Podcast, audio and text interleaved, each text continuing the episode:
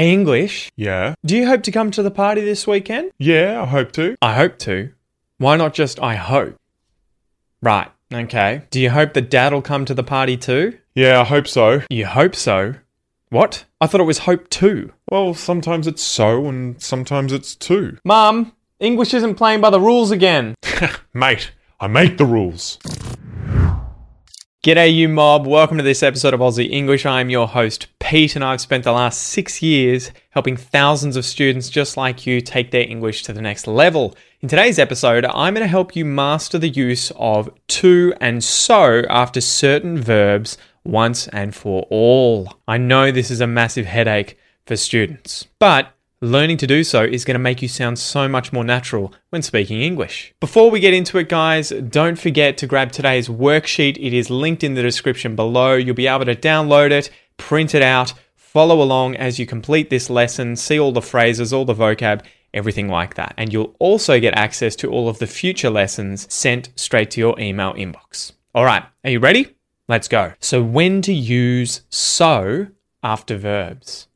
So, so, so. So, when do we use so? We use so after certain verbs when we want to replace the object clause in the sentence. Ooh, fancy object clause. All right, all right. In layman's terms, this is the thing that the verb is acting on. So, the phrase that comes after the verb. For example, do you hope that dad comes to the party?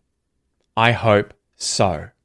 So, we're using so in order to not have to say, Yes, I hope that dad comes to the party, after the person has already said that phrase. It's, it's inferred, it's known. Example number two Do you expect it'll rain tomorrow? Yeah, I expect so. So, again, we're using so instead of repeating, It'll rain tomorrow. So, do you expect it'll rain tomorrow? Yes, I expect that it'll rain tomorrow. You don't have to say all of that. Instead, you can just say, Yes, I expect so. So, some common verbs and example sentences for each one of them. So, here are a list of common verbs that will have so after them, and I'll also give you an example sentence for each of them. Appear. Is it snowing outside? It appears so. Assume. Will he come to work? I assume so. Be afraid, as in regret. Am I pregnant? I'm afraid so. Believe. Did my team win the game? I believe so. Expect. Are you going to be late? I expect so. Guess. Are you coming? I guess so. Hope. Will you graduate soon? I hope so. Imagine. Do you reckon it'll be hot tomorrow? I imagine so. Presume. Are they coming to the birthday party too? I presume so. Reckon. Are the kids playing outside? I reckon so. Seem. Is that the answer? Seems so. Suppose. Will you be joining us? I suppose so. Think. Can you do it? I think so. Note.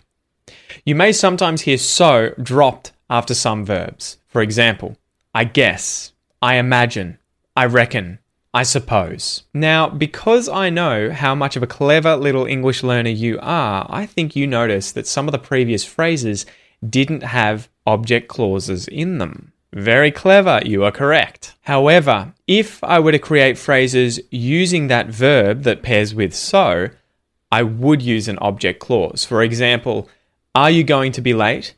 I expect so. I expect I am going to be late. Will she graduate soon? I hope so.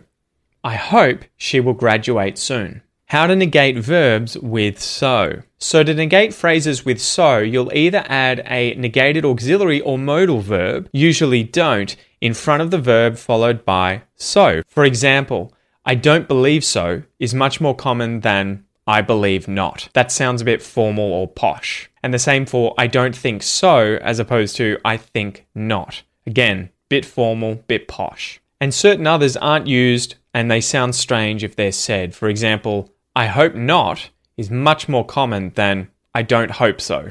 I don't think anyone would say that. The same for I guess not instead of I don't guess so. Again, Sounds a bit weird. Lastly, I'm not afraid so is never said. Instead, it'll always be, I'm afraid not. So I've added example sentences for every single verb that we went through previously now where they're negated in the worksheet. So you can get that below. Before we continue, guys, can I please ask you a teensy weensy little favor? If you're enjoying this video and getting value out of it, please give a little boop to the like button as it'll send good vibes to the YouTube algorithm and show this video to more English learners like you. It really helps small channels like mine. Thanks. All right, part three when to use to. So we use to after certain verbs to replace a verb clause. Ooh, fancy. A verb clause. Yeah, settle down, mate. Settle down. A verb clause is just a clause that includes a verb that the main verb in the phrase is acting on. So, in layman's terms, to is just replacing the rest of the phrase following the main verb. For example, I want to go to the shops. To go to the shops is the verb clause. You can just say, I want to. Do you need to go home? To go home is the verb clause. You can just say, Do you need to? You can do this with loads of verbs in English. Here are some examples Have. Do you have to leave soon? Yeah, I have to. Want. Do you want to try it? Yeah, I want to. Need. Why are you going? Because I need to. Used. Do you like pizza? I used to. Hope. Will he get the job? He hopes to. Expect. Do you think you'll get home on time? I expect to. Get. Did you get to drive the car? Yeah, I got to. Like. Do you like to go surfing? Yeah, I like to. So here's a question for you guys. Can you think of any other verbs that I didn't just mention where you can use to to replace a verb clause after them in spoken English? Leave a comment below. Note, to is a preposition that's usually unstressed in phrases, so the vowel sound oo becomes the schwa uh sound. As a result, you may hear it contracted onto verbs in spoken English such as have to, has to, wanna, wants needa, needs to, gotta, hope hopes to, etc. Part 4 Negating verbs with to. When negating verbs followed by to, we simply insert an auxiliary verb or modal verb in front of it and negate that instead. For example, I don't have to. She didn't want to. They haven't needed to. We didn't used to. He wouldn't get to. Again, check out today's worksheet for some example sentences. So that is it for today's episode, guys. Well done making it all the way to the end. Don't forget to download my free podcast app where you can listen to all of these English lessons as audio files. You can listen whilst you're commuting to work, whilst you're at the gym, cleaning the house, going for a walk, whenever you want. It is just a great way of working on your listening comprehension as well as revising the English that you've learnt in these lessons.